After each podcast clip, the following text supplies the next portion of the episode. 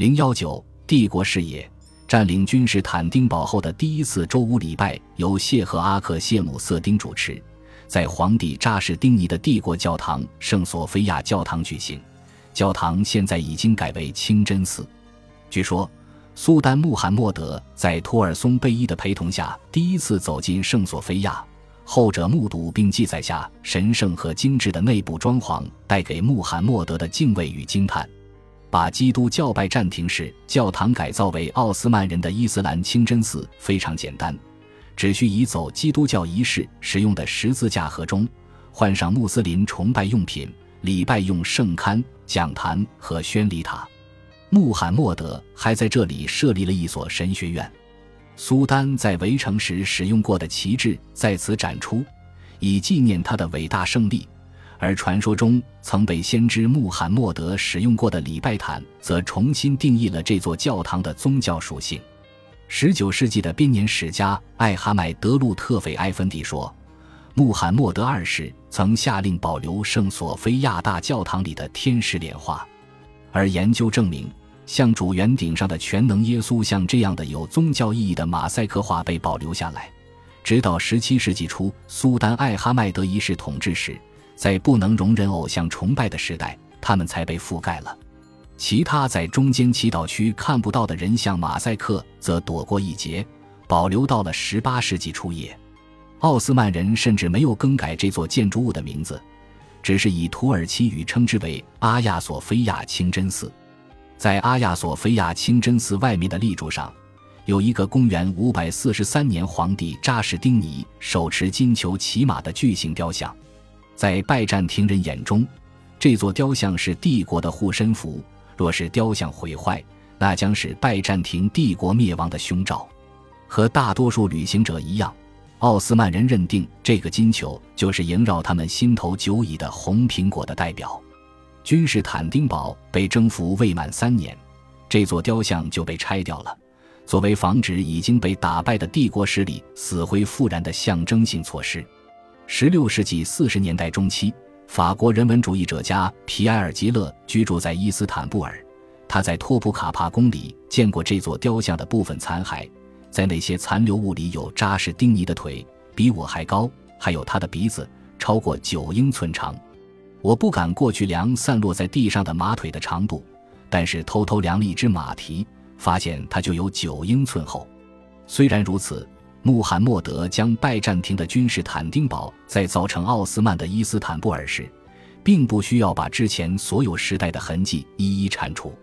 他试图通过赋予拜占庭的世俗与宗教建筑新的功能，使过去拥有新的意义。圣索菲亚大教堂只是征服后六个改变为清真寺的基督教堂中的一个。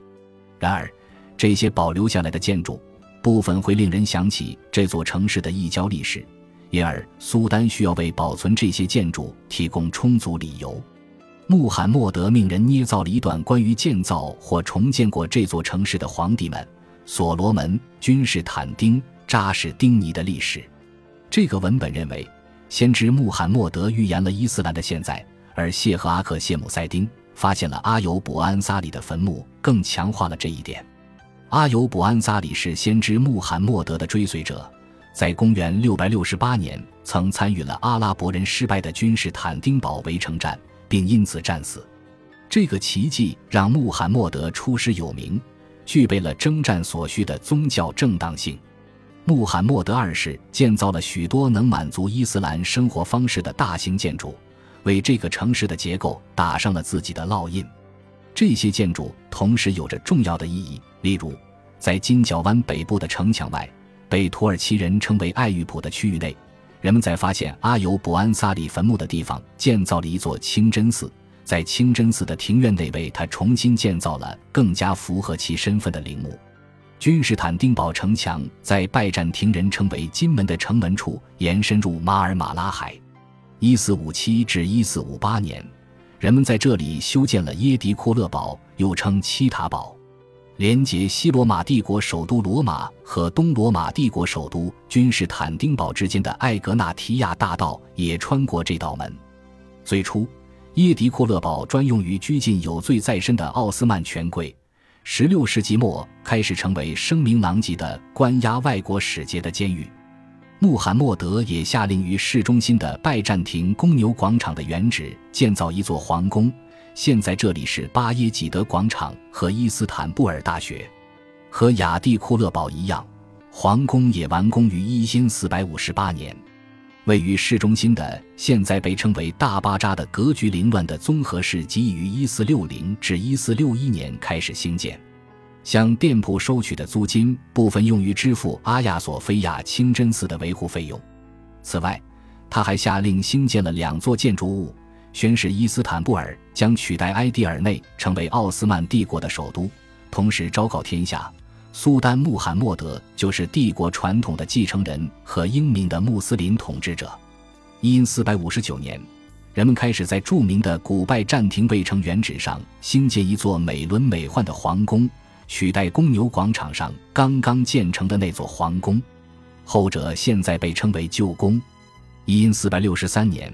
以苏丹穆罕默德之名为名的纪念性大清真寺奠基，托普卡帕皇宫就是奥斯曼人口中的新宫。这个称呼一直用到十九世纪。皇宫高墙环绕，墙内分成三处庭院，各有独具特色的大门。外层的花园里还散落着几个楼阁。前两处庭院可供公共庆典或宫廷仪式之用，第三座庭院则仅供苏丹及家眷专用。皇宫的格局与奥斯曼军营相似，苏丹的内宫处于核心地区，其他建筑则各依行政功能与等级高低布局。这种规划与同一时期的西方皇宫大不相同，从建筑设计上显示出苏丹与其臣民之间的隔离。虽然几个世纪来，人们进行过不少次重修工程，但是时至今日，皇宫基本上依然保持着原本的结构。苏丹穆罕默德的皇宫让他能免于外界的喧扰，他在这里塑造出充满神秘感与权威性的皇家气势。在统治末期，他还颁布了许多法令来增强这种气势。新法令规定，苏丹今后不像穆罕默德的先祖那样经常公开露面。要更少地出现在公众甚至廷臣面前。该法构成了一套宫廷礼仪规范，对苏丹手下的政治家和官员的阶级与地位、他们应当使用的头衔，以及在宗教庆典中上前亲吻苏丹手背的先后顺序等都有规定。没有任何要求苏丹出现在公众面前的条款。苏丹一个礼拜上朝四次，接受朝臣奏章，但要隐身于幕帘之后。避免接受朝臣凝视。迈入下个世纪后，苏丹一年更是只在两个宗教庆典时才现身朝廷。苏丹穆罕默德将他的新皇宫装潢出各种不同风格，反映了他之后征服的领土的特点。因四百六十四年，卡拉曼统治者易卜拉欣贝伊去世，奥斯曼人在随后的战役中击败了卡拉曼。尤其是在白羊王朝的统治者乌宗哈桑那里占到了大便宜。为了纪念这次胜利，他们建造了一个贴有瓷砖的双层楼阁。战后定居于伊斯坦布尔的卡拉曼工匠负责装潢工程，它的精美华丽是许多优美诗篇的灵感来源。穆罕默德的清真寺建筑群矗立于金角湾西方，为纪念他的功绩而被命名为法提赫。圣使徒教堂原为拜占庭历代皇帝埋身之墓园，为修建这座清真寺也被拆除了。清真寺的大厅园内共设有八所神学院，寺北的四所以黑海命名，寺南的四所则以地中海为名。此外，这里还设有疗养院、僧院、商队、旅馆。穆罕默德还建造了一个市场、一个公共浴室和大片商店区。商店租金不仅用于维护整个地区的运作，也为他们的慈善事业提供资金支持。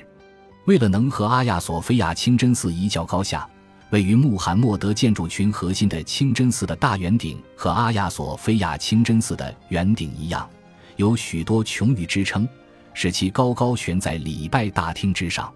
然而，命运弄人的是，为了要超越阿亚索菲亚清真寺。穆罕默德清真寺的建筑设计师过于大胆，结果牺牲了结构的坚固性。传说他最终被处死了。这片清真寺建筑群完工于一千四百七十年，并且成为十六世纪奥斯曼古典时代的建筑典范。本集播放完毕，感谢您的收听，喜欢请订阅加关注，主页有更多精彩内容。